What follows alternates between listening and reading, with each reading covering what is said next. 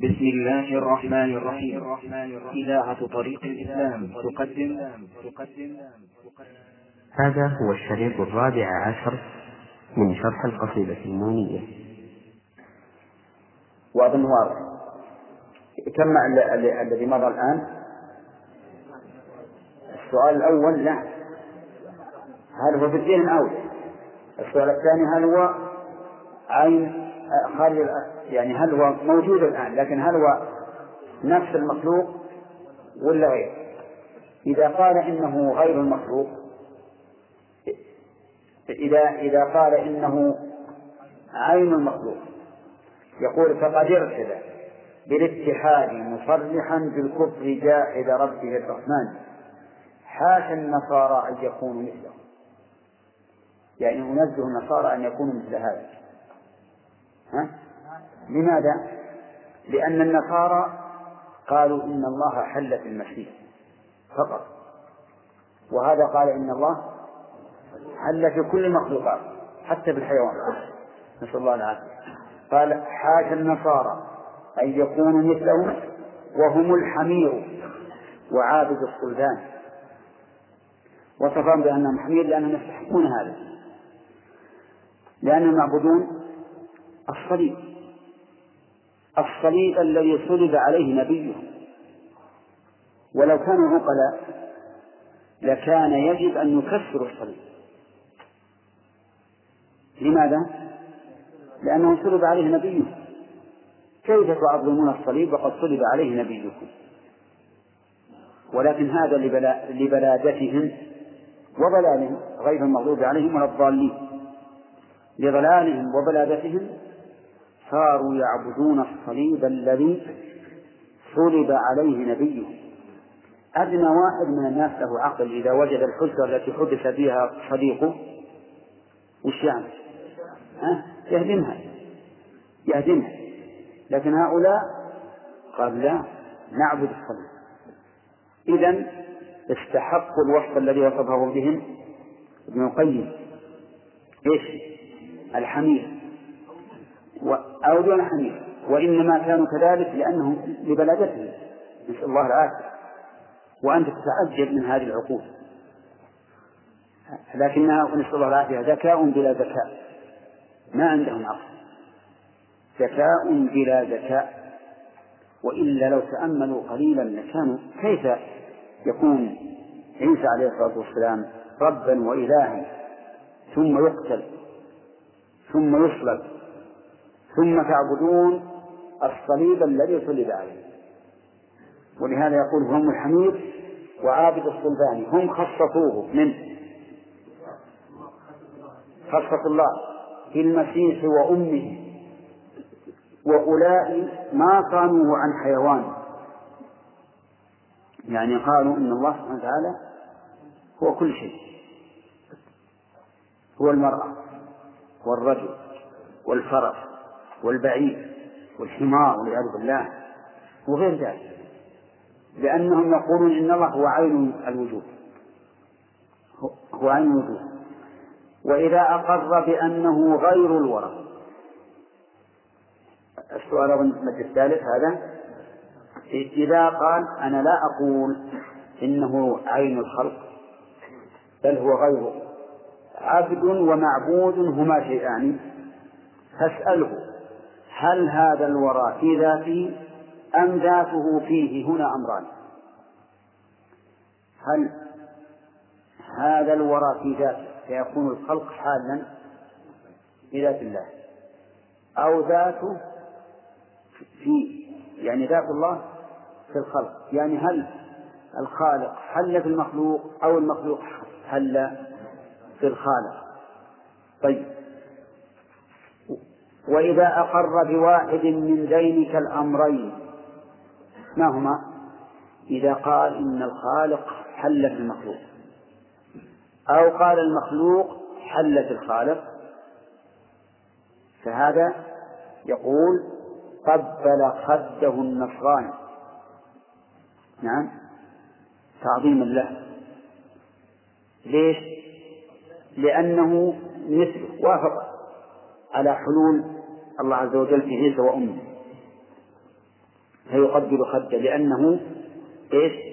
وافقه على ذلك. لكن يقول وإذا نفى الأمرين ما هما؟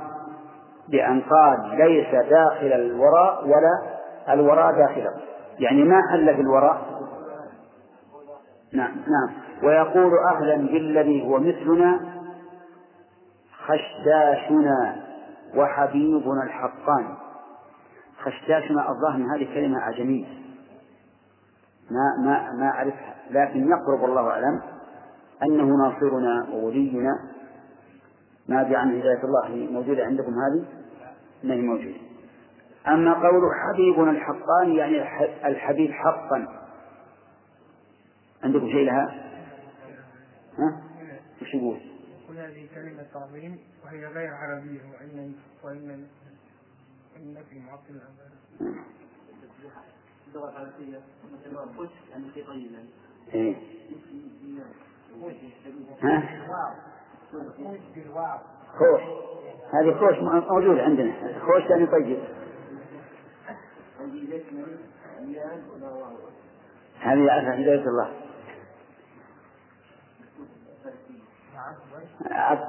أعطيها أعطيها يقرأ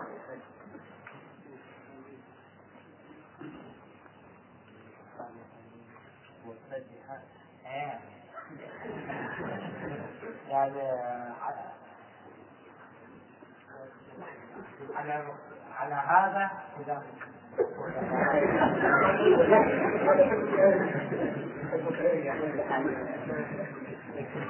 وصايا يعني على مقدار هذا محل إيه. إذا يمسك زوجه مثلا على ما ما أدري. يعني إيه. كان نصراني يعني نصراني قبل إيه نعم. على كل حال ما أدري والله. طيب ما يهم المعنى واضح. يعني أن أن النصراني يهلي به وي- ويغنيه طيب وإذا نفى الأمرين ما هما الأمران؟ قال إنه لم يحل في الوراء ولم يحل الوراء في ذاته. فاسأله إذا هل ذاته استغنت عن الأكوان؟ فلذاك قام بنفسه أم قام بالأعيان كالأعراض والألوان؟ يعني اسأل هل قام بنفسه أو قام بغيره؟ إحنا الآن وصلنا إلى مرحلة بعد ال- المنازلة وصلنا إلى مرحلة أنه خارج الأكوان أنه ذات منفردة خارج الأكوان نسأل الآن هل قام بنفسه أم قام بغيره؟ ولهذا قال وإذا نفى الأمر تسأل هل ذاته استنت عن الإخوان وهذا عبارة عن أنه قام بنفسه. فلذلك قام بنفسه أم قام بالأعيان كالأعراض والألوان؟ الأعراض تقوم بالأعيان فالمرض مثلا هذا عرض يقوم بجسم بعين. اللون كالبياض والسواد عرض أيضا يقوم ب... بإيش؟ بعين. طيب. فإذا أقر وقال بل هو قائم بالنفس فاسأل. وقل ذاتان بالنفس قائمتان أخبرني هما مثلان أو ضدان أو غيران. فإذا أقر بإيش؟ بأنه قام بنفسه. وقال بل هو قائم بالنفس. فاسأله وقل ذاتان. أظن الإمام قرأ ذاتان. ذاتان بالتاء طيب. ذاتان بالنفس. عندكم قائمان بالنفس قائمتان. أخبرني. بالنفس قائمتان. أخبرني. هما مثلان أو ضدان أو غيران. طيب. إذا قال إنه قائم بنفسه. فاسأل. فقل له هما ذاتان الآن. ما هما؟ خالق ومخلوق. بالنفس قائمتان. يعني كل واحد انفصل عن الآخر وبين الآخر تسأله هل هما مثلان أو ضدان أو غيران. طبعا لم يقول إنهما مثلان. لأنه إنما عطل الصفات خوفا من من التمثيل طيب هل يقول إنهما ضدان؟ قد يقول وقد لا يقول لأن الضد هو الذي يخالف ضده ولكن ربما يرتفعان وهنا الارتفاع غير ممكن لأن هنا خالق ومخلوق لا يمكن أن لا يوجد خالق ولا مخلوق بخلاف الضدين هل هما غيران؟ الجواب نعم. كل ما سبق يدلنا على أن الخالق غير المخلوق وعلى التقادير الثلاث فإنه لولا التباين لم يكن شيئان يعني حتى إن قلت مثله أو ضده أو غيره فلا بد أن يكون مباينا له لأن مثل الشيء منفصل عنه لأنه لو كان إياه ما صح أن نقول مثله. ضد الشيء. منفصل عنه أيضا غير الشيء منفصل ما غيره.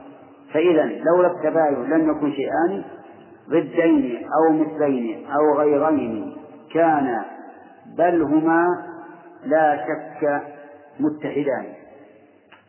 يعني أنه لو لو لم يكن تباين للزم الاتحاد وعدنا إلى الأول وهدمنا كل ما سبق من قولنا إنه عين قائم بنفسه منفصل عن المخلوق مباين له.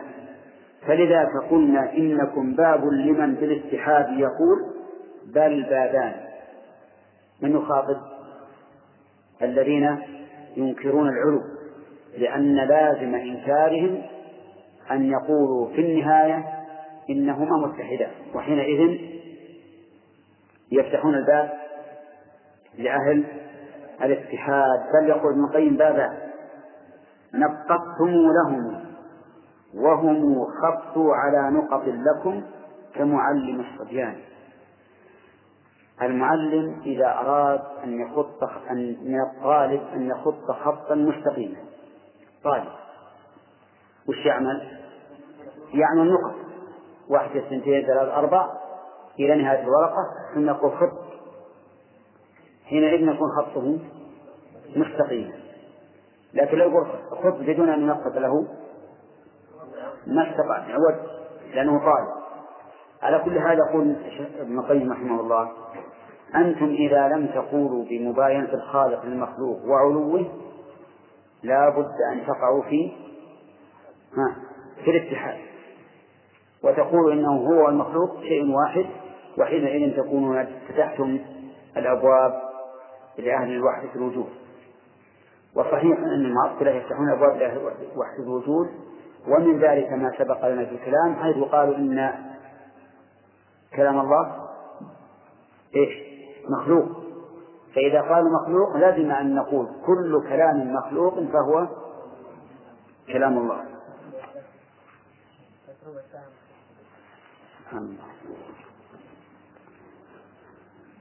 نقرأ. تعيدها الحين طيب. آه، سبق لنا أن النصارى يعبدون الصلبان قال قال ابن القيم هم الحمير وعابد الصلبان وقلنا إنهم إنه وصفهم بأنهم حمير لبلادتهم. لأن عبادتهم للصليب تدل على البلادة العظيمه إذ أن الصليب كما يزعمون قد صلب عليه المسيح عليه الصلاة والسلام. وكان من الوفاء له لو كانوا صادقين أن يكسروا الصليب إذا رأوه. لماذا؟ لأنه صلب عليه نبيهم عليه الصلاة والسلام كما يزعمون. وهذا الصليب الذي يدعون أن المسيح صلب عليه قد كذبه الله تعالى في القرآن. فقال وقولهم إنا قتلنا المسيح عيسى ابن مريم رسول الله. نعم. وما قتلوه وما قتلوه وما صلبوه ولكن شبه لهم. وإن الذين اختلفوا فيه لفي شك منه. ما لهم به من علم. إلا اتباع الظن وما قتلوه يقينا بل رفعه الله إليه وكان الله عزيزا حكيما. لكن تنزلا معهم وما يعتقد يعتقدون في نبيهم عليه الصلاة والسلام نقول كيف تعبدون الصليب وقد صلب عليه نبيكم؟ كان الأجر بكم أن تكسروا الصليب إذا رأيتموه. لا أن تعبدوه. أما نحن عقيدتنا في المسيح عيسى بن مريم أنه عبد الله ورسوله وأنه آية من آيات الله عز وجل هو أمه. لأنها حملت بلا زوج وخلق بلا أب وتكلم في المهد ورفع إلى السماء وهو حي وبقي وهو باق إلى يوم القيامة إلى أن ينزل في آخر في آخر الدنيا. ونؤمن بأنه ما قتل وما صلب بل رفعه الله إليه. وسينزل في آخر الزمان يحكم بشريعة النبي صلى الله عليه وسلم. إلا في الجزية. فإنه لا يقبل الجزية. لا يقبل إلا الإسلام.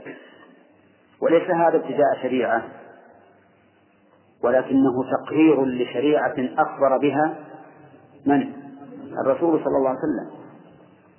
فكأن النبي عليه الصلاة والسلام يقول ستقبل الجزية إلا إذا نزل إذا نزل عيسى هذا هو حاصل الكلام على عيسى بن مريم عليه الصلاة والسلام وما يعتقده المسلمون فيه. نعم. بسم الله الرحمن الرحيم. فصل في الإشارة إلى الطرق النقلية الدالة على أن الله تعالى فوق سماواته على عرشه. يعني في الفصل السابق قلنا انه يعني اسالهم خمسه نعم فالبعض في الآخر يعني ما تنزلنا الترتيب مع الخمسة؟ فلو عدت لا أنا إن شاء الله سأكتبها لكم مع الفصل الأول. نلخصها مثل ما لخصنا التسلسل الماضي نعطيكم إياه إن شاء الله نعم. ولقد أتانا عشر أنواع من المنقول في فوقية الرحمن. ما مثلها أيضا تزيد بواحد ها نحن نسردها بلا كتمان. منها استواء الرب فوق العرش ذي سبع أتت في محكم القرآن. وكذلك, وكذلك اضطردت بلا لام ولو كانت بمعنى اللام في الأذهان. لأتت بها في موضع كي يحمل الباقي. لأتت بها في موضع كي يحمل الباقي عليها بالبيان الثاني. ونظير ذا إضمار في موضع حملا على المذكور في التبيان. لا يضمرون مع اطراد دون ذكر المضمر المحذوف دون بيان. بل في محل الحذف يكبر ذكره. فإذا هم فإذا هم ألفوه إلف لسان. حذفوا تخفيفا وإيجازا فلا يخفى المراد به على الإنسان. هذا الفصل أشار المؤلف أشار المؤلف فيه إلى الطرق النقلية الدالة على علو الله عز وجل. والفصلان السابقان فيهما الأدلة العقلية.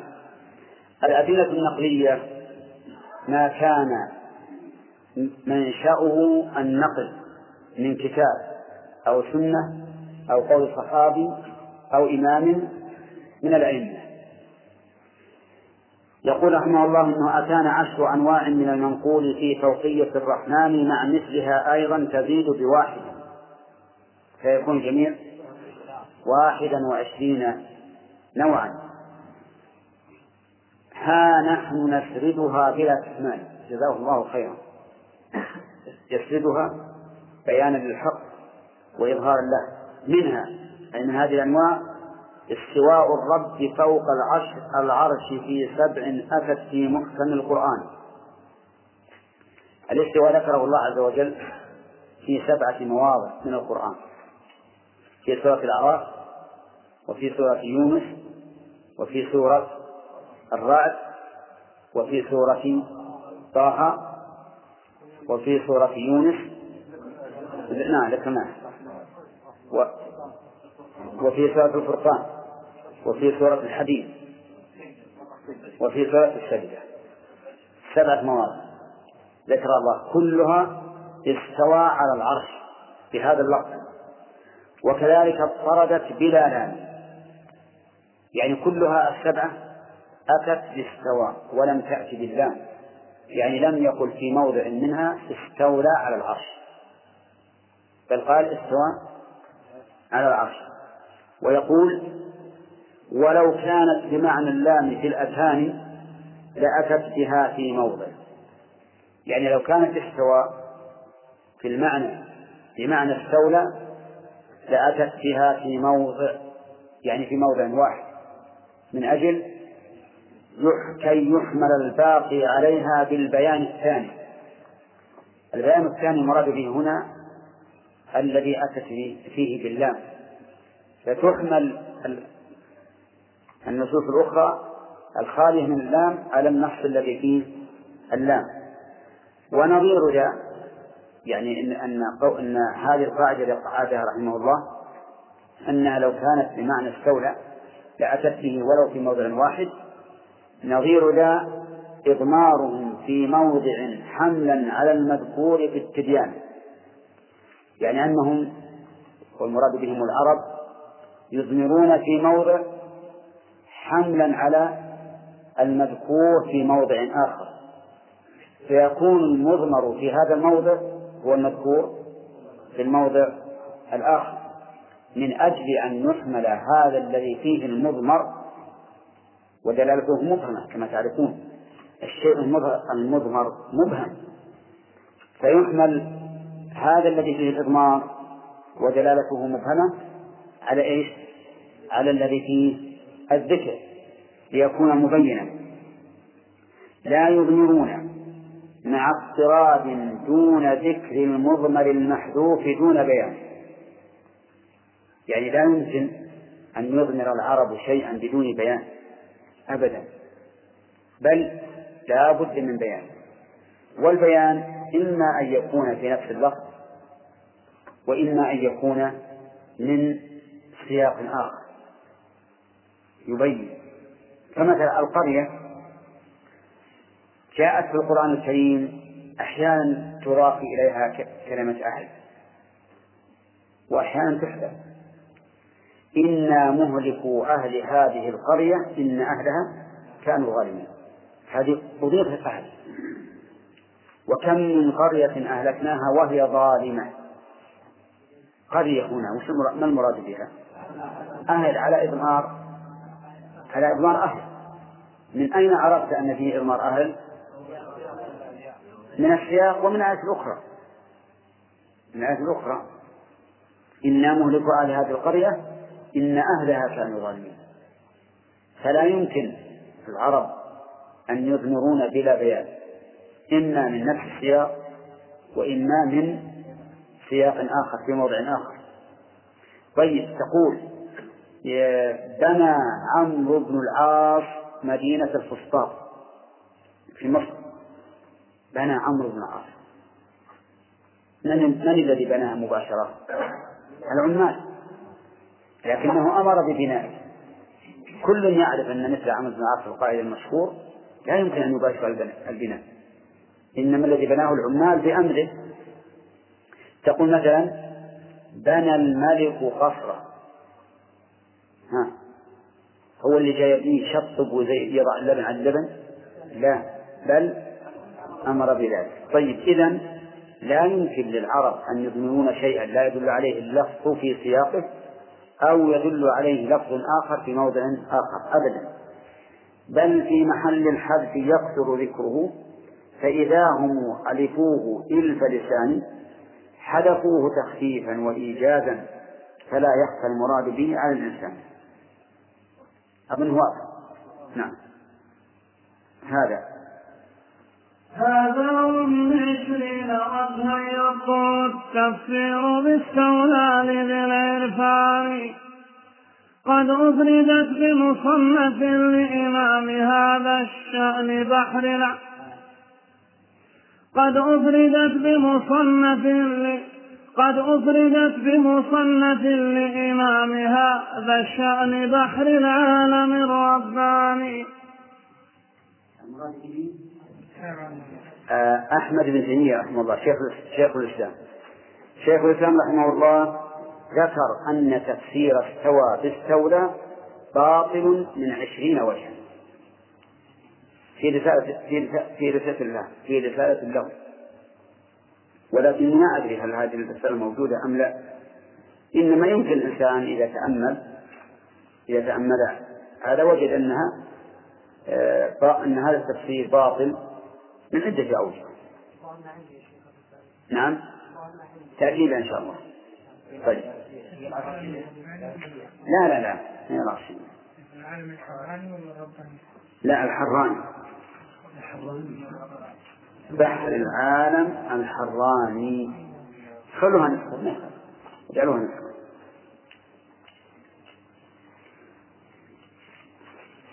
طيب هذا هذا هذا واحد من من انواع الدالة على علو الله وهي ها ذكر استوائه على عرشه. ووجه كون هذا دالا على العلو أن العرش أعلى المخلوقات. أعلى المخلوقات على الإطلاق عرش الرب عز وجل. فإذا كان الله مستوى عليه لازم من ذلك أن يكون عاليا. نعم. فصل ها؟ لا لا خلاص. ها؟ كيف؟ يقول في الألفية في النونية؟ في النونية؟ وين؟ ما هي عندنا.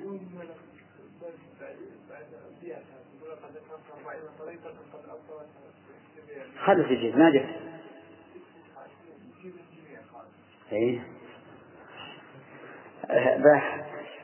مصطفى الصواب موجود. نعم. لا بد أن يكون موجود. ما دام قال يكون موجود. إما في المختصر ولا في الأصل؟ لأن الأصل أيضا طبع الآن. الصواعق نفسها طبعت نعم. هذا وثانيا صريح علوي وله بحكم صريحه لفظان. لفظ خلوا خلوا بياض نعم. ما تكون ذكرت. نعم. ما تكون ذكرت. يعني تكون معرفة ذكرت لقصد يعني.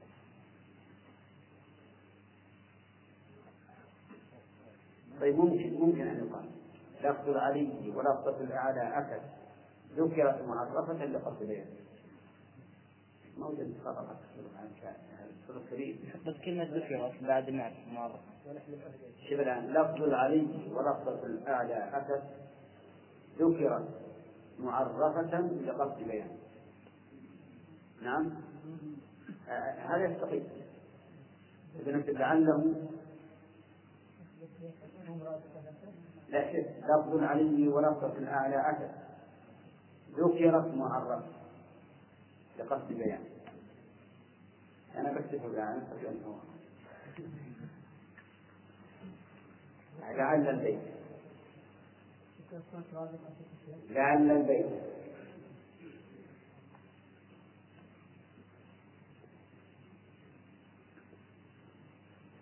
تقول عليه الأعلى أتت لقصد لقصد لا لا يصير ذكر للقيد اللي بعد. ذكر مقيد نعم. اقرأ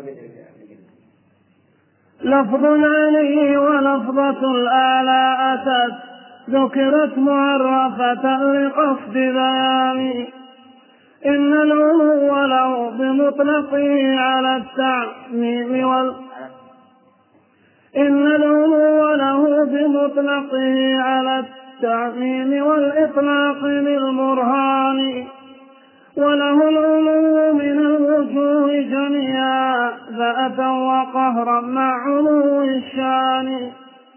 لكن نفاة علوه سلبوه إكمال العلو فصار ذا نقصان. حاشاه من إفك النفاة وسلبهم فله الكمال المطلق الرباني وعلوه فوق الخليقة كلها فطرت عليه الخلق والثقلان.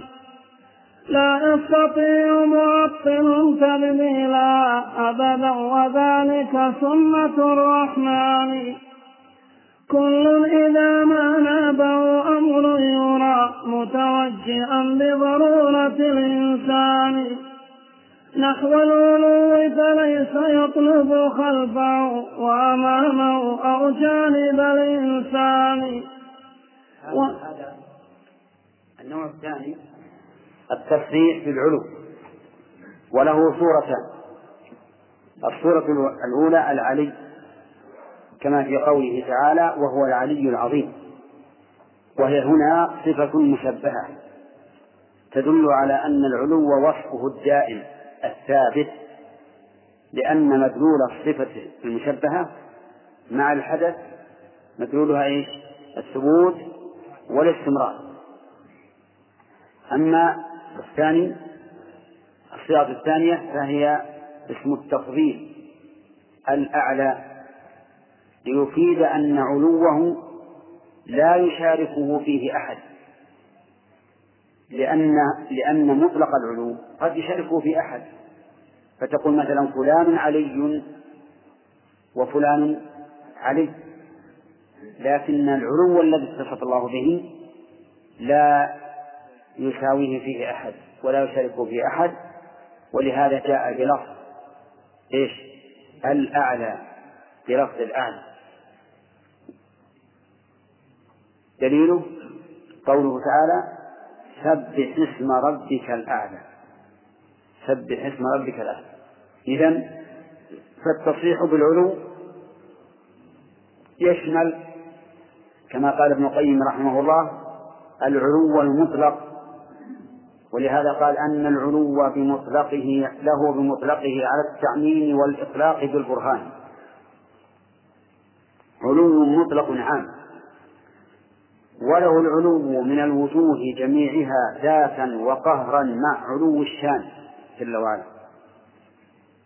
علو الذات الثاني علو قهر والثالث علو الشأن يعني علو قدر. هكذا قسم المؤلف العلو ثلاثة أقسام. علو الذات أي أنه سبحانه نفس نفسه فوق كل شيء. الثاني علو القهر. القهر يعني الغالب أنه غالب لكل أحد. ومن علو القهر قوله تعالى فلا تهنوا وتدعوا إلى السلم وأنتم الأعلون إيش؟ الأعلون علو مكان؟ ها؟ علو قهر. لأن المسلمين مع الكفار في الأرض. لكن مراد به في الآية علو القهر. يعني أنتم الأعلون قاهرون لهم. إذا علو الذات قلنا معناه؟ أنه نفسه فوق كل شيء. علو القهر أنه قاهر لكل شيء لأن العلو يأتي بمعنى القهر وقد عرفت مثاله. الثالث علو الشأن يعني شأنه عال قدره رفيع عز وجل ولهذا قالوا علو القدر. ولك أن تقول إن علو الله عز وجل نوعان علو ذات وعلو صفة. والصفة إما صفة قهر وإما صفة قدر وشرف. ثم قال رحمه الله لكن نفاة علوه سلبوه إكمال العلو فصار على نقصان. وش قالوا؟ الذين سلبوا إكمال العلو؟ قالوا إنه عال قهرا وشأنا وليس عليا ذاتا. ليس عليا ذاتا إذا نقصوا معنى العلو ولا لا؟ ها؟ نقصوا. نقصوا معنى العلو. نعم. وحاشا من إفك النفاة وسلبهم فله الكمال المطلق الرباني جل وعلا. الكمال المطلق من كل وجه. وعلوه فوق الخليقة كلها فطرت عليه الخلق والثقلان. هذا الدليل الفطري. الدليل الفطري على علو الله لا أحد يماري فيه. ولذلك نفس نفس الذين ينكرون علو الله إذا دعوا الله. لو تركوا أنفسهم من الاعتقاد الباطل أين ينصرفون؟ إلى العلو. تجادل رجلان في منى في يوم العيد. في علو الله الذاتي. فقال النافي إنه ليس في فوق كل شيء بذاته فقال له صاحبه طيب أنت أمس واقف بعرفة. تدعو الله؟ قال نعم. قال أين رفعت يديك؟ هل قلت يا ربي للأرض كذا؟ هكذا؟ ولا يا رب؟ ولا يا رب؟ ولا قلت يا رب؟ كان قلت يا رب. خلاص. قال أنت الآن حكمت على نفسك؟ كيف توجه يديك إلى فوق وتقول إن الله ليس فوق؟ وأنت تدعو الله. ولهذا لا يمكن لهؤلاء النفاة أن يزيدوا عن هذا الدليل الفطري أبدا. نعم. يقول لا يستطيع معطل تبديلها أبدا وذلك سنة الرحمن سنة الرحمن. سنته طريقته التي فطر الخلق عليها. جميع الناس مفطورون على أن الله عالم بذاته فوق كل شيء. كل يقول ابن القيم. كل إذا ما نابه أمر يرى متوجها بضرورة الإنسان نحو العلو. هذا صحيح ولا صحيح؟ كل يقول ولذلك قال أبو العلاء الهمداني لأبي المعالي الجويني وهو يقرر نفي علو الله في قوله كان الله ولا عرش وهو الآن على ما كان عليه. فقال له أبو العلاء همداني طيب دعنا يا شيخ من ذكر العرش واستواء الله على العرش. لماذا يقول دعنا منه؟ لأن دليله سمعي. وليس فطري. والسمع قابل للتأويل ولو تحريفا. فما تقول في هذه الفطرة أو قال الضرورة التي يجدها كل جاهل في نفسه؟ ما قال عارف قط يا الله إلا وجد من قلبه ضرورة بطلب العلو. فلطم على رأسه. كم يلطم على رأسه؟ حيرني حيرني. تحير. لأن هذا دليل فطري ما يمكن النزاع فيه. كما قال ابن القيم رحمه الله. قال نحو العلو فليس يطلب خلفه وأمامه أو جانب الإنسان. صح.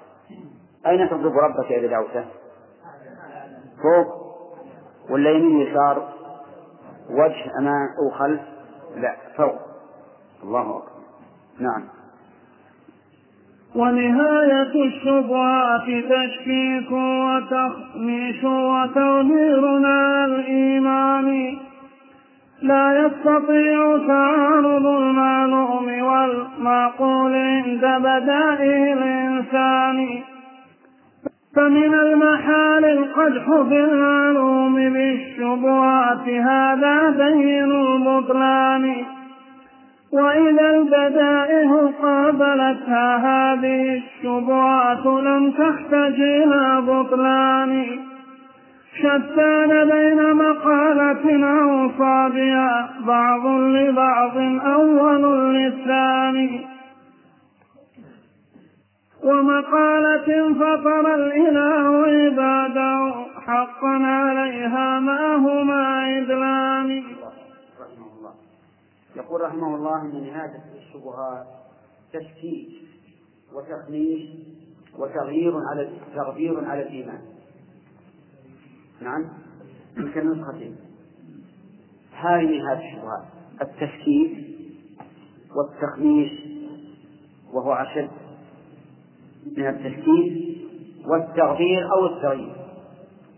فالشبهات والعياذ بالله إذا إذا لبسها القلب أو إذا ألبست القلب نسأل الله العافية فهذه نهايتها يبقى الإنسان في شك وحيرة ولا يستطيع التخلص منها إلا من عصمه الله.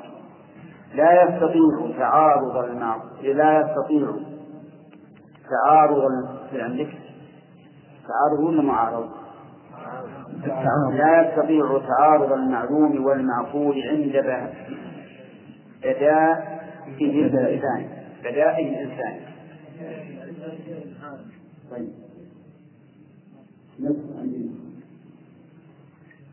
يعني المعقول في البدائل والمعلوم من المسموعات. المعقول بالبدائل والمسموع من المنقولات. هل يمكن لهذه الشبهات أن تعارضه؟ أسألك. شبهات. ترد على الإنسان نسأل الله العافية. هل يمكن أن تعارض هذه الشبهات؟ ما ثبت ببداهة العقول أو بالمعلوم من المنقول؟ ها؟ لا يمكن أبدا. لأن المعلوم تزول به الشبهة. والمعقول تدخل به الشبهة أيضا ولهذا قال فمن المحال القذف في المعلوم بالشبهات صحيح؟ يعني الشيء المعلوم هل يمكن أن أن تبطله الشبهات؟ أبدا أنا إذا قيل لي هذا فلان ونعرف أنه فلان وجاء إنسان يشككني فيه هل يرد على قلبي شك؟ أبدا مهما كان الشيء المعلوم لا يمكن أن تبطله الشبهات طيب. كذلك أيضا. وإذا البدائل قابلتها هذه الشبهات لم تحتج إلى بطلان أيضا الشبهات. هل يمكن أن تبطل ما يعلم بالبداهة؟ ها؟ شبهة. لا يمكن أبدا. ولذلك حجة من أنكر علو الله أنهم قالوا لو كان فوق بذاته لازم أن يكون محدودا بحد. والله تعالى لا يحدث لا شيء. هذه شبهة. هذه الشبهة لا تبطل أبدا ما كان معلوما بالسمع أو معقولا بالبداءة وإذا البدائع قابلتها هذه الشبهات لم تحتج إلى بطلان. شتان بين مقالة أوصافها بعض لبعض أول للثاني مقالة من؟ مقالة المعطلة الذين أنكروا علو الله. ومقالة هذا المقابل ومقالة فطر الإله عباده حقا عليها ما هما عدلان صحيح. شتان بين مقالة فطر الله الخلق عليها ومقالة أوصافها أول للثاني مبنية على إيش؟ الثاني؟ على شبهة. بينهما كما بين المشرق والمغرب وكما بين السماء والأرض. ما هي المقالة التي فطر الله العباد عليها؟ هي قولنا إن الله بذاته فوق جميع المخلوقات. هذه المقالة التي فطر الله الخلق عليها. المقالة التي أوصى بها بعض الإسلام قالوا لا تقولوا إن الله فوق العالم. بذاته لا تقولوا هذا أبدا. فماذا نقول؟ لهم في ذلك طريقان. إما أن تقول إن الله لا لا فوق ولا تحت. ولا يمين ولا شمال ولا داخل العالم ولا خارجه ولا متصل بالعالم ولا منفصل عنه. هذا قول. أو تقول إن الله بذاته في كل مكان. هذا القولان. القول الثالث قول أهل الحق. إن الله بذاته إيش؟ فوق كل شيء. فوق كل شيء. وهذا هو الذي ساق المؤلف الأدلة لإثباته والله لا وثالثها صريح الفوق مصحوبا بمن وبدونها نوعان. إحداهما هو قابل التأويل والأصل الحقيقة وحدها ببيان. فإذا ادعى تأويل ذلك مدع لم تقبل الدعوى بلا برهان. لكنما المجنون ليس بقابل التأويل في لغة وعرف لسان. أصخ بفائدة جليل قدر تهديك للتحقيق والعرفان إن الكلام إذا أتى بسياقه يبدي المراد لمن له أذنان. كنص قاطع لا يقبل يعرف ذا أولو الأذهان. سياقة الألفاظ مثل شواهد الأحوال إنهما لنا صنوان.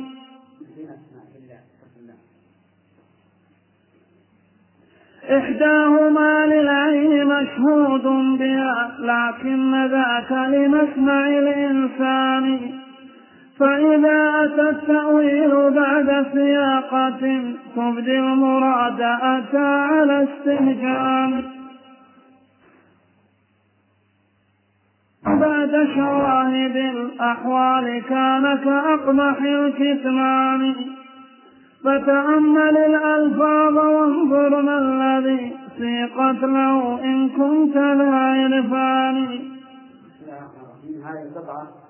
بين المؤلف رحمه الله أن النوع الثالث من أدلة العلو التصريح بالفوقية وذكر أنها نوعان إحداهما مقرونة بمن والثانية مطلقة ففي قوله تعالى وهو القاهر فوق عباده هذه غير مقيدة بمن مطلقة وفي قوله يخافون ربهم من فوقهم هذه مقيدة بمن. ويقول رحمه الله إن الذي إن التي لم تقيد بمن تحتمل التأويل. أما المقيدة بمن فإنها لا تحتمل التأويل. الأولى تحتمل التأويل وهي أن تكون أن أن تكون الفوقية فوقية الشأن فوقية الشأن والصفة. كما تقول مثلا الذهب فوق الفضة يعني في الشرف والقيمة. أما يخافون ربهم من فوق من فإنها لا تحتمل التأويل. لأنها صريحة في أن المراد فوقية المكان وأن الله تعالى فوق جميع الخلق. ثم قال رحمه الله على التأويل الأول أن المطلق يحتمل التأويل لا نقبل التأويل لأن الأصل الحقيقة الأصل الحقيقة. ثم ذكر قاعدة مهمة وهي أنه إذا أتى اللفظ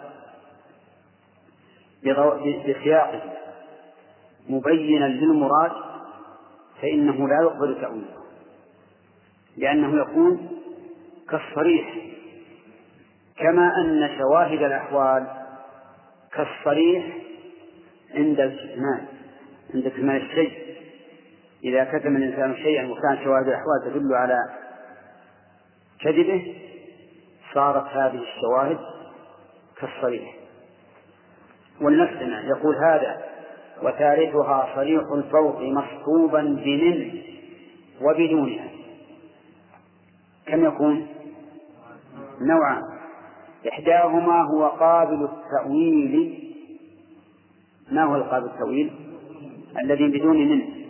والأصل الحقيقة وحدها ببيان. يعني حتى على قولنا بأنه قابل التأويل في الأصل الحقيقة وعدم التأويل. فإذا ادعى تأويل ذلك مدع لم تقبل الدعوى بلا برهان. إذا ادعى تأويل ذلك مدعا وقال إن المراد بكذا كذا على خلاف الأصل فإنه يقول لم يقبل أو لم تقبل الدعوة بلا برهان أي بلا دليل. وأظن هذا ظاهر لكم أظن هذا ظاهر لكم. أنه يحمل الكلام على حقيقته وأصله ولا تقبل دعوة التأويل إلا إلا بدليل. لكنما المجرور بإيش؟ بمن لكنما المجرور ليس بقابل التأويل في لغة وعرف لسان. يخافون ربهم من فوقهم. لأن الفوقية المعنوية فوقية الشأن لا تأتي بمن. من تأتي لابتداء المكان. فيكون. يكون مكان الله عز وجل إيش؟ فوق. ولا تقبل غير هذا. ثم قال وأصغ يعني استمع لفائدة جليل قدرها تهديك للتحقيق والعرفان بين هذه الفائدة بقوله إن الكلام إذا أتى بسياقة؟ إن الكلام إذا أتى بسياق يبدي المراد لمن له أذنان أضحى كنص قاطع لا يقبل التأويل يعرف ذا أولو الأذهان إذا أتى الكلام بسياقه على وجه بين المراد أنا عندي نقطتين في السياق ها؟ كذلك وين اللي رد عليه وقال سياقه؟ إن الكلام إذا أتى بسياقة ما يخالف لا يبدي الكلام. مهم. هي ها؟ المهم هل في نسخة توافق نسختي ولا لا؟ خلاص. إن الكلام إذا أتى بسياقة يبدي المراد لمن له أذنان. يعني إذا أتى بسياقة معينة يعني بصيغة معينة فإنه يبدي المراد لمن له أذنان. يعني يظهره أضحى كنص قاطع لا يقبل التأويل. يعني إذا كان سياقه يبدي المراد فإن هذا يكون إيش؟ كالنص القاطع الصريح. لا يقبل التأويل يعرف ذا أولو العرفان. فسياقة الألفاظ مثل شواهد الأحوال إنهما لنا صنوان إحداهما للعين مشهود بها لكن ذاك لمسمع الإنسان. فإذا فإذا نعم سياقة الألفاظ مثل شواهد الأحوال. كل منهما يعين المراد. شواهد الأحوال أحيانا تكون كالصريح. ولعله ليس ببعيد عنكم قصة سلام بن مشكم حينما أنكر مال حويي بن أخطر وقال إنه لم يترك مالا. فقال النبي عليه الصلاة والسلام المال كثير والعهد قريب. يعني كيف وين راح؟ ثم دفع الرجل إلى الزبير بن عوام فلما مسه بعذاب قال اصبر. أنا أرى حوي بن أخطب يحوم حول هذه الخربة فابحثوا عن ماله. فبحثوا عن ماله فوجدوه مدفونا بهذه الخربة وإذا هو ملء نصف ثور من الدنانير والذهب. ها؟ مسك. من مسك الثور يعني جلد الثور. الشاهد من هذا أن قرائن الأحوال صارت كالصريح كشواهد الألفاظ يعني كأنهم كأن هذه القرينة قالت لهم إن عنده مالا ولم ينفذ ماله. يقول إحداهما للعين مشهود بها. هذه القرائن. لكن ذاك يعني سياق الألفاظ لمسمع الإنسان. إذا سمع الإنسان شيئا وتفهم السياق عرف دلالته على المراد والسياق يجعل المراد بالقرائن كأنه صريح. فإذا فإذا أتى التأويل بعد سياقة تبدي المراد أتى على استسلام صحيح. إذا أتى التأويل وهو صرف اللفظ عن ظاهره بعد سياقة تبدي المراد ما لا يكون هذا التأويل مستهجنا مردودا لا يقبل. وإذا أتى الكتمان بعد شواهد الأحوال كان كأقبح الكتمان. هذا أيضا صحيح. إذا أتى الكتمان بعد شواهد الأحوال صار من أقبح الكتمان. كقضية الرجل الذي ذكرنا حيي بن أخ هذا شواهد الأحوال تدل على أن له مالا موجودا. نعم. أي اللي إن كلام وين بعيد. والفوق وصف ثابت. قبل قبل فتأمل. فتأمل الألفاظ وانظر ما الذي سيقت له إن كنت ذا عرفان. والفوق وصف ثابت بالذات من كل الوجوه لفاطن الأكوان. لكن نفاة الفوق ما وافوا به. وافوا به. لكن نفاة الفوق ما وافوا. به. لكن نفاة الفوق ما وافوا به. جحدوا كمال الفوق للديان. بل فسروه بأن قدر الله أعلى لا بفوق الذات للرحمن. قالوا وهذا مثل قول الناس في ذهب يرى من خالص العقيان. هو فوق جنس الفضة البيضاء لا بالذات بل في مقتضى الأثمان والفوق أنواع ثلاث كلها لله ثابتة بلا نكران. هذا الذي قالوا فوق القهر والفوقية العليا على الأكوان. أيضا يقول المؤلف رحمه الله تأمل الألفاظ وانظر ما الذي سيقت له. فإذا تأملت الألفاظ ونظرت ما الذي سيقت له عينت لك المراد؟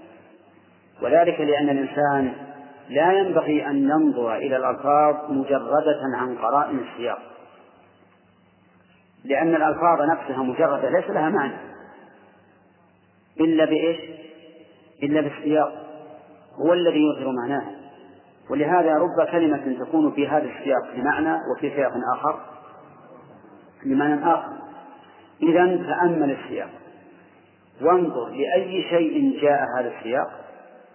فإذا قيل جاء لإثبات الفوقية تعين أن يكون المراد بالفوقية فوقية الذات. وهذا مثال من لا القاعدة أن السياق يعين إيش؟ يعين المراد. يقول والفوق وصف ثابت بالذات من كل الوجوه لفاضل الأكوان. الفوق ثابت وصف ثابت بالذات من كل الوجوه لله. لفاضل الأكوان فاضل الأكوان هو الذي خلقها ابتداء على غير مثال سبق. ولهذا قالوا فاضل السماوات أي منشئها على غير مثال سبق. يعني منشئها لأول مرة. فالذي فطر الأكوان من غير مثال سابق هو الله عز وجل لكن نفاة الفوق ما وافوا به. يعني ما أتوا به وافيا من نفاة الفوق؟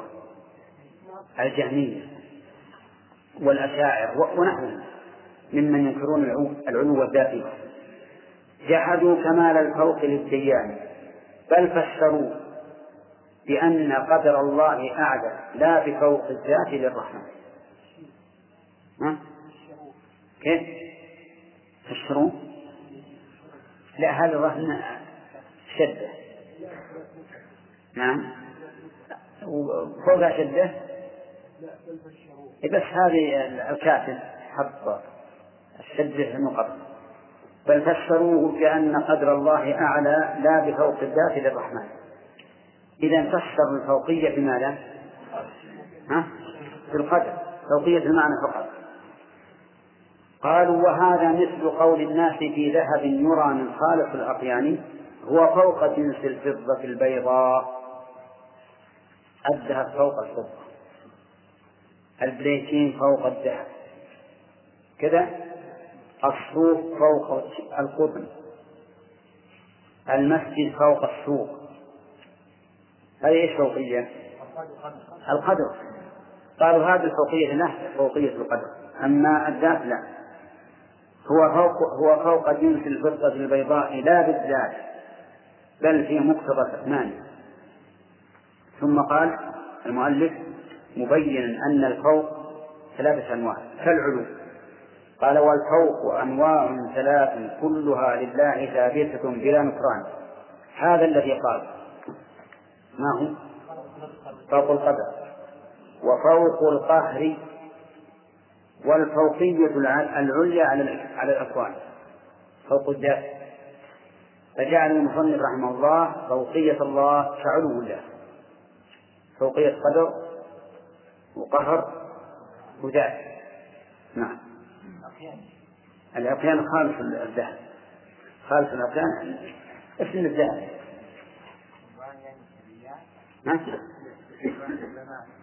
ها. الصنوان هما الفرعان من أصل واحد. فرعان من أصل واحد. هذا. قال النبي عليه الصلاة والسلام لعمر أما علمت أن عم الرجل صنو أبيه. فهل هل رأيت نخلا صنوانا أسألك. هل رأيت نخلا صنوانا؟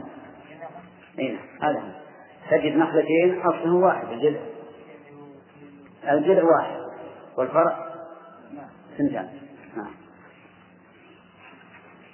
هذا ورابعها عروج الروح والأملاك صاعدة إلى الرحمن. ولقد أتى في سورتين كلاهما السماء. ولقد أتى في سورتين كلاهما اشتمل على التقدير بالأزمان. في سورة فيها المعارج قدرت خمسين ألفا كامل الحسبان. وبسجدة التنزيل ألفا قدرت فلأجل ذا قالوا هما يومان. يوم العاجل بالمعارج ذكر واليوم في تنزيل في الآن. وكلاهما عندي فيوم واحد وعروس فيه إلى الديان. فالألف فيه مسافة لنزول وصعودهم نحو الرفيع الداني هذه السماء فإنها قد قدرت خمسين في عشر ولا صنفان.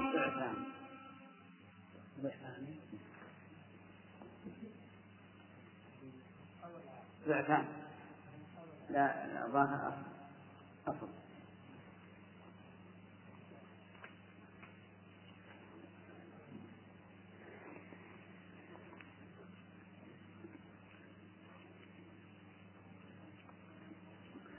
هذه السماء فإنها قد قدرت خمسين في عشر وذا ضعفان. لكنما الخمسون ألف مسافة السبع الطلاق وبعد للأكوان.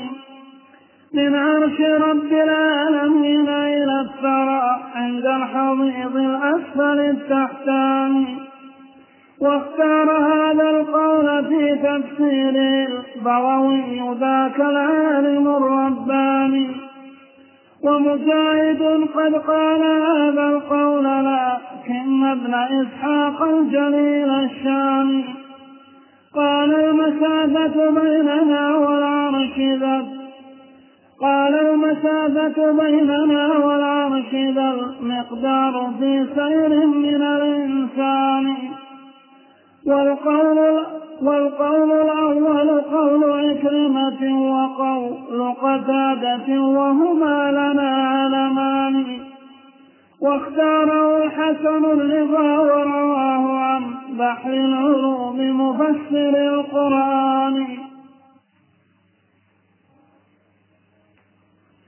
ويرجح القول الذي قد قاله ساداتنا في فرقهم أمران إحداهما ما في الصحيح لمانع لزكاته من هذه الأعيان. يقوى بها يوم القيامة ظهره وجبينه وكذلك الجنان خمسون ألفا قدر ذاك اليوم في هذا الحديث وذاك وذاك ذو تبيان. خمسون ألفا قدر ذاك اليوم في هذا الحديث وذاك ذو تبيان. فالظاهر اليومان في الوجهين يوم واحد نائمهما يومان. قالوا وإيراد السياق يبين المضمون منه بأوضح التبيان فانظر إلى الإضمار ضمن يرونه ونراه ما تفسيره ببيان. فاليوم بالتفسير أولى من عذاب واقع للقرب والجيران. يكون بخروجهم في هذه الدنيا ويوم ويكون بخروجهم في هذه الدنيا ويوم قيامة الأبدان فنزولهم أيضا هنالك ثابت كنزولهم أيضا هنا للشام وعروجهم بعد القضاء كعروجهم أيضا هنا فلهم إذا شأنان. ويزول هذا السقف يوم معادنا فعروجهم للعرش والرحمن. نعم. هذا وما اتبحت لدي وعلمها. الم...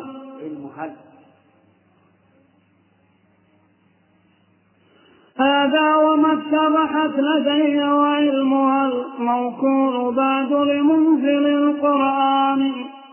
وأعوذ بالرحمن من جزم بلا علم وهذا غاية الإمكان والله أعلم بالمراد بقوله ورسوله مبعوث بالفرقان. نعم أنت فيها هذا وما نضجت لديه ها؟ حطوها لأن بعد نضجت الظاهر أحسن كما سنقرره إن شاء الله.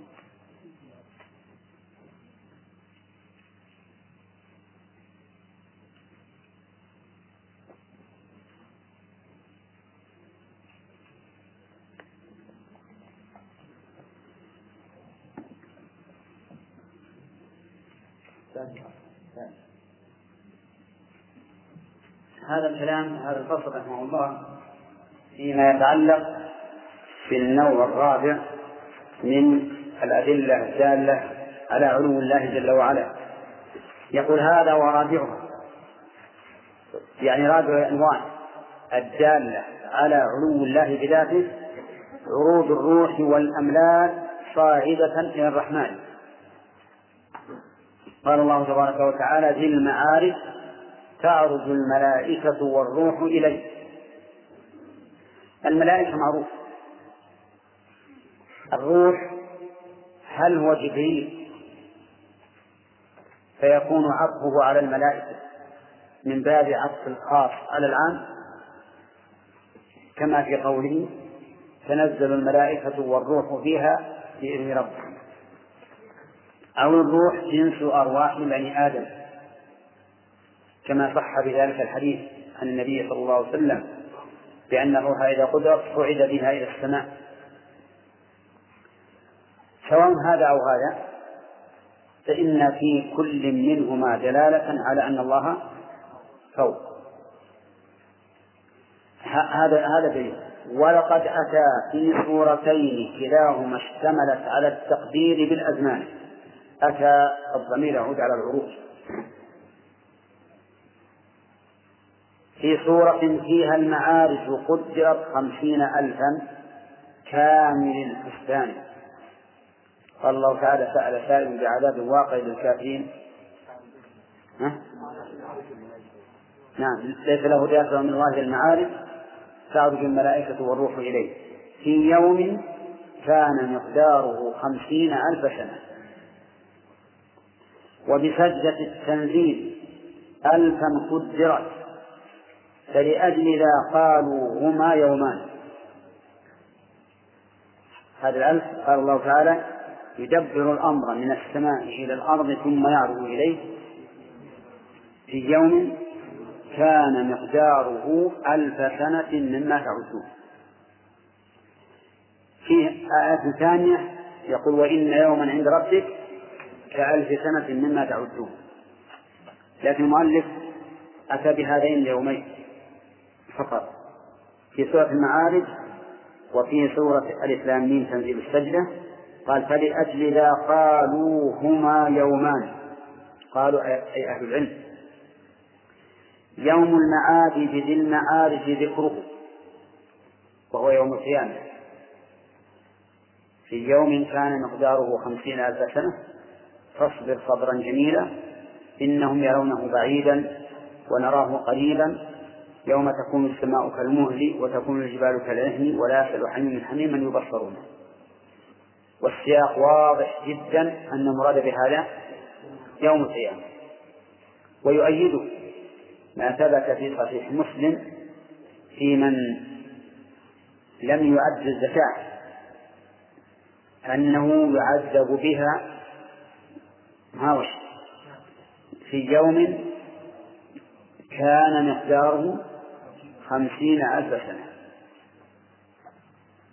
فيكون الذي في المعارج هو يوم القيامة. والذي يقول واليوم في, في, في تنزيل في ذا الآن. يعني في الدنيا.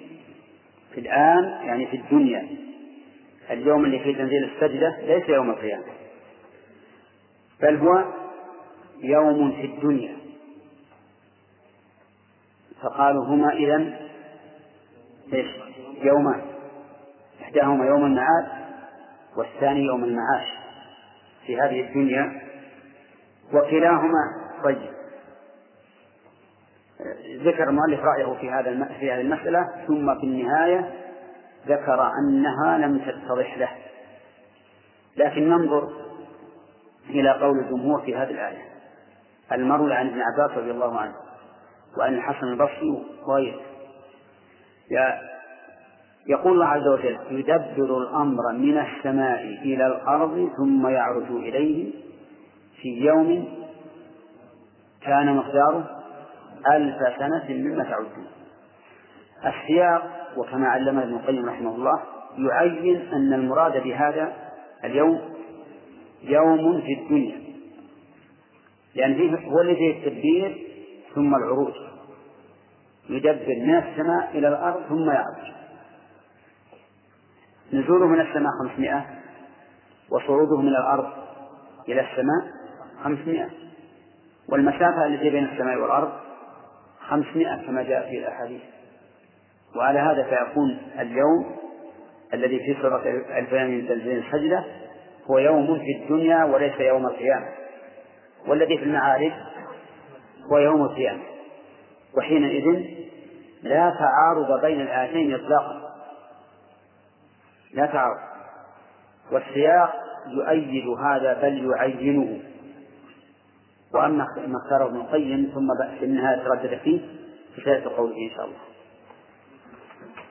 العالمين والصلاة والسلام على نبينا محمد وعلى آله وأصحابه أجمعين. من النوع الرابع مما يدل على علو الله عز وجل ما ذكره الله تعالى في عروج الأشياء إليه أي صعودها يقول المؤلف إنه أتى في سورتين كلاهما اشتمل على التقدير بالأزمان.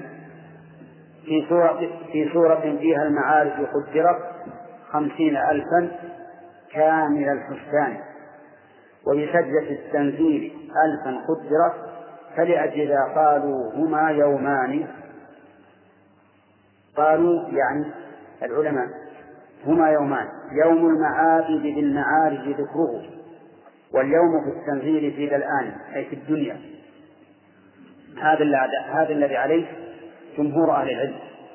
وهذا هو الحق. هذا هو الحق. وذلك لأن الله تعالى قال في سورة الإسلام تنزيل السجدة يدبر الأمر من السماء إلى الأرض ثم يعرج إليه. وهذا يدل على أن هناك سماء وهناك أرضا وهناك تدبير وهناك تدبيرا من السماء إلى الأرض ثم يعرج إليه في يوم يعني في يوم واحد في لحظة واحدة. كان مقداره ألف سنة. مقدار هذا الذي يأتي في يوم وقد يكون في لحظة واحدة لأن في للظرفية واليوم ظرف والظرف أوسع. من المظروف. يعني هذا التدبير يكون في يوم.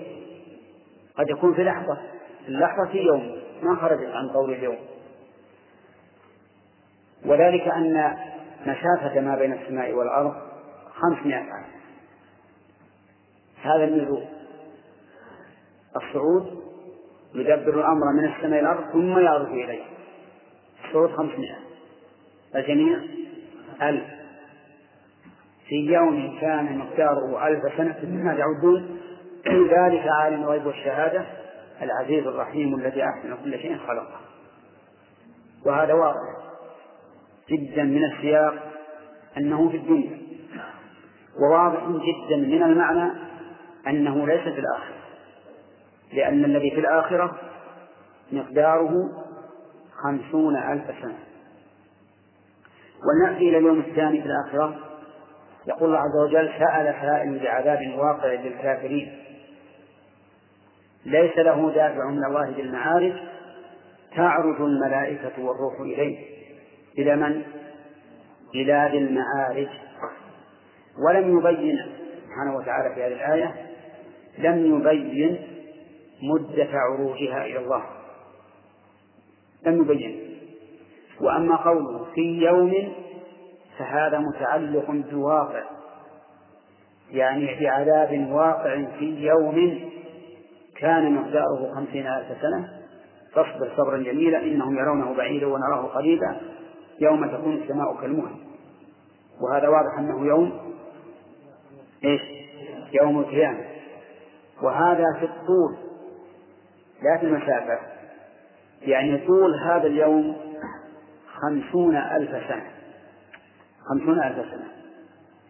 ويؤيد هذا ما رواه مسلم في صحيحه عن أبي هريرة رضي الله عنه أن النبي صلى الله عليه وسلم قال ما من صاحب ذهب ولا فضة لا يؤدي منها حقها إلا إذا كان يوم القيامة فتحت له صفائح النار وأحمي عليها في نار جهنم فيقوى بها جنبه وجبينه وظهره كلما بردت أعيدت في يوم كان مقداره خمسين ألف سنة حتى يقضى بين العباد ثم يرى سبيله إما إلى الجنة وإما إلى النار. فالآية والحديث يدلان دلالة صريحة على أن هذا اليوم هو يوم إيش؟ يوم القيامة. وأما تنزيل الإسلام تنزيل السجدة فواضح من السياق أن المراد بهذا اليوم في الدنيا. بقي علينا أن يقال هناك يوم ثالث لكنه ليس فيه ذكر العروج. وهو قوله تعالى وإن يوما عند ربك كألف سنة مما تعدون. هذا نقول الله أعلم بهذا اليوم. لأن الله قال وإن يوما عند ربك فاختص به. ولا ندري ما هذا اليوم. يقول هذا يوم عند الله ولا نعلم عينه. لأن الله لم يذكر ما يدل على تعيينه إذا فالقول الراجح في الآيتين الكريمتين ما قاله جمهور أهل العلم. أن الذي في سورة ألف لام تنزيل السجدة في الدنيا يدبر الأمر من السماء إلى الأرض ثم يعرج إليه. وأن الذي في وأن الذي تسأل في المعارج هو يوم القيامة. وعلى هذا فيكون قول تعرض الملائكة والروح إليه منقطعا عما بعده يكون منقطعا عما بعده وهو كالتفسير لقوله ليش؟ لقوله للمعارف لماذا وصف نفسه بالمعارف؟ قال لأن الملائكة والروح تعود إليه. فالجملة هذه كالتفسير والبيان لقوله بالمعارف قال المؤلف رحمه الله وكلاهما عندي كيوم واحد. كلاهما الضمير يعود إلى اليوم الذي في الإسلامين تنزيل السجدة واليوم الذي فيه في سأل طيب. وعروضهم فيه إلى الديان فالألف فيه مسافة لنزولهم وصعودهم نحو الرفيع الثاني. هذه السماء فإنها قد قدرت خمسين في عشر وذا ضعفان طيب. يقول فالألف فيه مسافة لنزولهم وصعودهم نحو الرفيع الثاني هذه السماء فإنها قد قدرت خمسين في عشر ولا ضعفان خمسين في عشر كم؟ خمسمائة. هذا الصعود. خمسمائة هذا النزول. هذه ألف ولذا قال ولا ضعفان لماذا صار ضعفين؟ لأنه بين صعود ونزول. لكنما الخمسون ألف مسافة السبع السباق وبعد ذي الأكوان عن من عرش رب العالمين إلى الثرى عند الحضيض الأسفل التحتاني يعني خمسون الألف التي تسأل يراد بها ما بين أس ما بين قاعة الأرض السفلى إلى العرش. يكون خمسين ألف طيب كيف ذلك؟ نعم.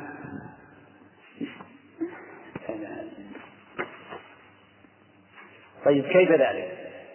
إذا قلنا أن الأراضين سبع كل أرض مسافتها خمسة آه ها؟ خمسون خمسمائة عام خمسمائة عام كما الجميع ها؟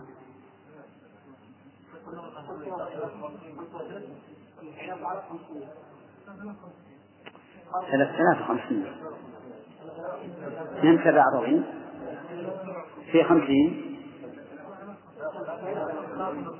ثلاثة آلاف في خمسمائة ثلاثة آلاف وخمسمائة.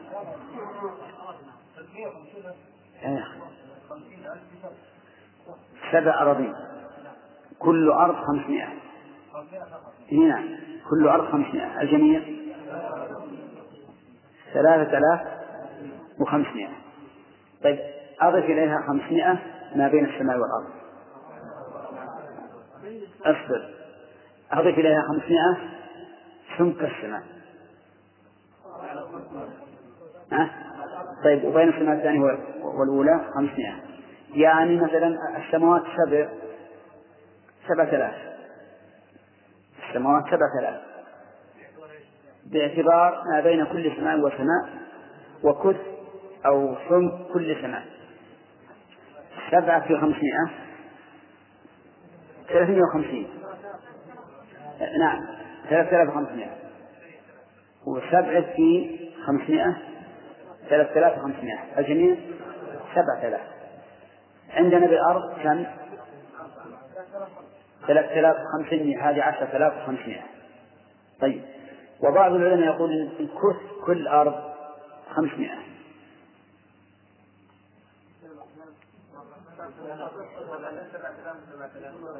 أربعة عشر أربعة عشر عندنا باقي خمسين نبي نصل إلى خمسين ست وثلاثين يقولون ما بين السماء السابعة والعرش. أو العرش هم يقولون العرش. طيب من أين لنا هذا؟ يعني من أين لنا أن ما بين السماء السابعة والعرش ست وثلاثين؟ ولكن كانوا يريدون تكميل العدد؟ ما ندري. لا يكون خمسين. ولهذا كلما تأملت هذا القول وجدته ضعيفا جدا. وخمسون ألفا المقدر المقدر بها في سأل ما هو بالمسافة ولكن للمدة. المدة لطول الزمن. يعني مقداره خمسون ألف سنة. نعم. هذا باعتبار الطول لا باعتبار المسافة. والأمر هذا واضح. ولهذا ابن القيم رحمه الله في النهاية في النهاية تردد. في النهاية تردد وقال إنه قد أشكل عليه. ولننظر. قال واختار هذا القول في تفسيره البغوي ذاك العالم الرباني. ومجاهد قد قال هذا القول لكن ابن إسحاق الجليل الجليل الشامي قال المسافة بيننا والعرش ذا المقدار في سير من الإنسان. يعني معناها ابن إسحاق قال إن اختلاف الزمن أو اختلاف التقدير ما بين ألف إلى خمسين ألف باعتبار السير. فلو أن الإنسان صار من من تخوم الأرض السفلى إلى العرش لكان مقداره خمسين ألف سنة. وأما الملائكة فألف سنة فجعل الفرق بين هذا العددين العددين العددين وهو فرق كبير باعتبار باعتبار الشيء. وهذا أيضا ضعيف. لأنه لأن هذا هذا الجمع مستكره في الواقع. لا نلجأ إلى مثل هذا الجمع إلا عند الضرورة. وليس هناك ضرورة تجعلنا نجعل اليومين يوما واحدا. ننفك عن كل هذه التأويلات المستكرهة بأن نقول ها هما يومان. يوم القيامة هو اليوم في الدنيا. قال والقول الأول قول عكرمة وقول قتادة وهما لنا علمان. واختاره الحسن الرضا ورواه عن بحر العلوم مفسر القرآن. طيب. كل هؤلاء الذين اختاروا كلهم أئمة.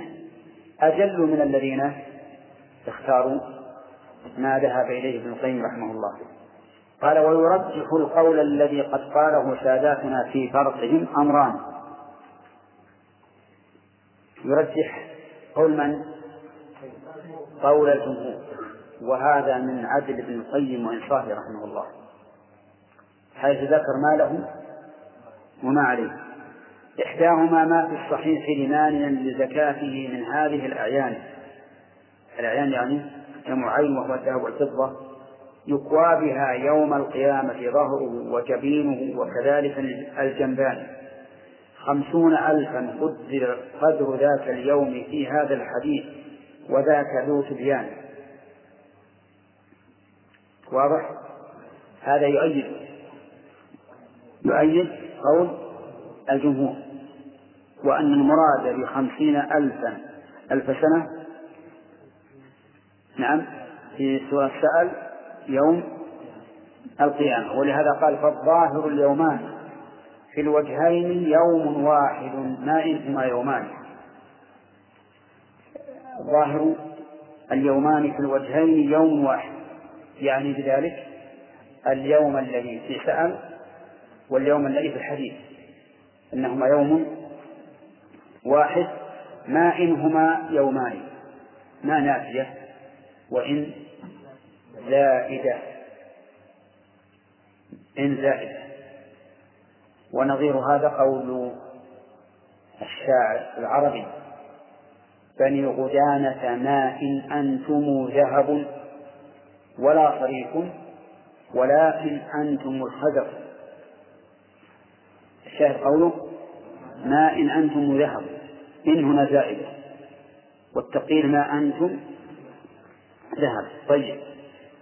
آه قالوا وإيراد السياق يبين المضمون منه بأوضح التبيان. قالوا من؟ الجمهور.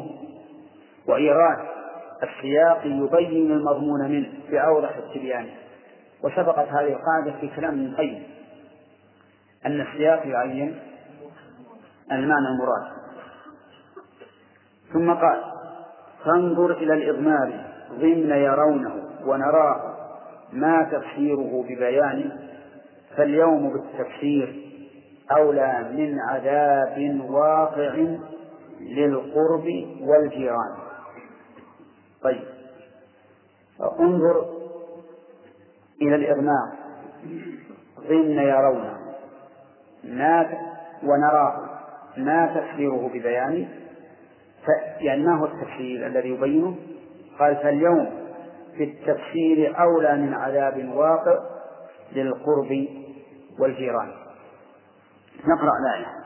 سأل سائل بعذاب واقع للكافرين ليس له دافع من الله المعارف تعرج الملائكة والروح إليه في يوم كان مقداره خمسين ألف سنة.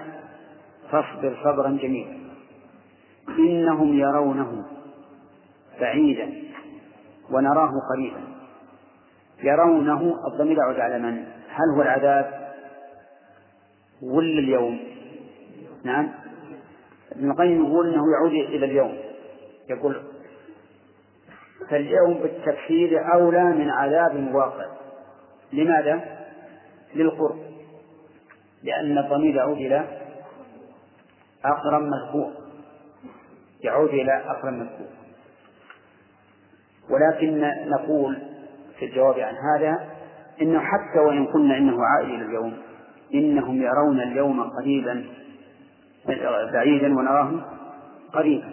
نقول نعم حتى لو عاد إلى اليوم لا إلى العذاب فإن العذاب أين يقع؟ في اليوم.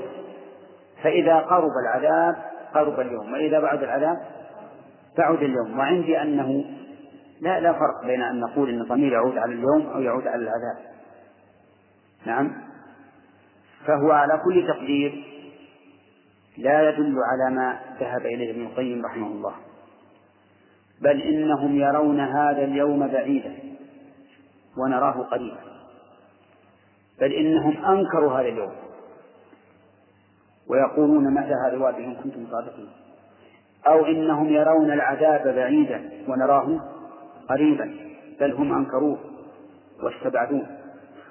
ولا فرق. ولكن الذي يتبين به المعنى أن نقول قوله في يوم كان مقداره. انتبهوا هل هو متعلق بتعرج أو متعلق بعذاب بواقع. ها؟ نقول بواقع. يعني واقع في هذا اليوم. سأل سائل بعذاب واقع للكافرين في هذا اليوم. في يوم كان مقداره خمسين ألف سنة. وتعرج الملائكة والروح تبع لقوله ذي وانقطع الكلام بها. وحتى لو قلنا إن قوله في يوم متعلق بتعرج فإنه لا يتعين به ما ذهب إليه ابن القيم. لأنه من الجائز تعرج الملائكة وروح إليه في ذلك اليوم يعني يوم القيامة. ممكن. بالمعارج تعرج الملائكة والروح إلى الله في ذلك اليوم. ولا مانع. فإن الملائكة في ذلك اليوم قد تعرج الله عز وجل بما شاء الله. وعلى كل تقدير فإن ما ذهب إليه ابن القيم رحمه الله يدل على أن الإنسان مهما بلغ في العلم أيها الإخوة وبنهاية هذه المادة نودعكم ونلقاكم إن شاء الله في إصداقات قادمة. مع تحيات مؤسسة الاستقامة الإسلامية للإنتاج والتوزيع في عنيزة.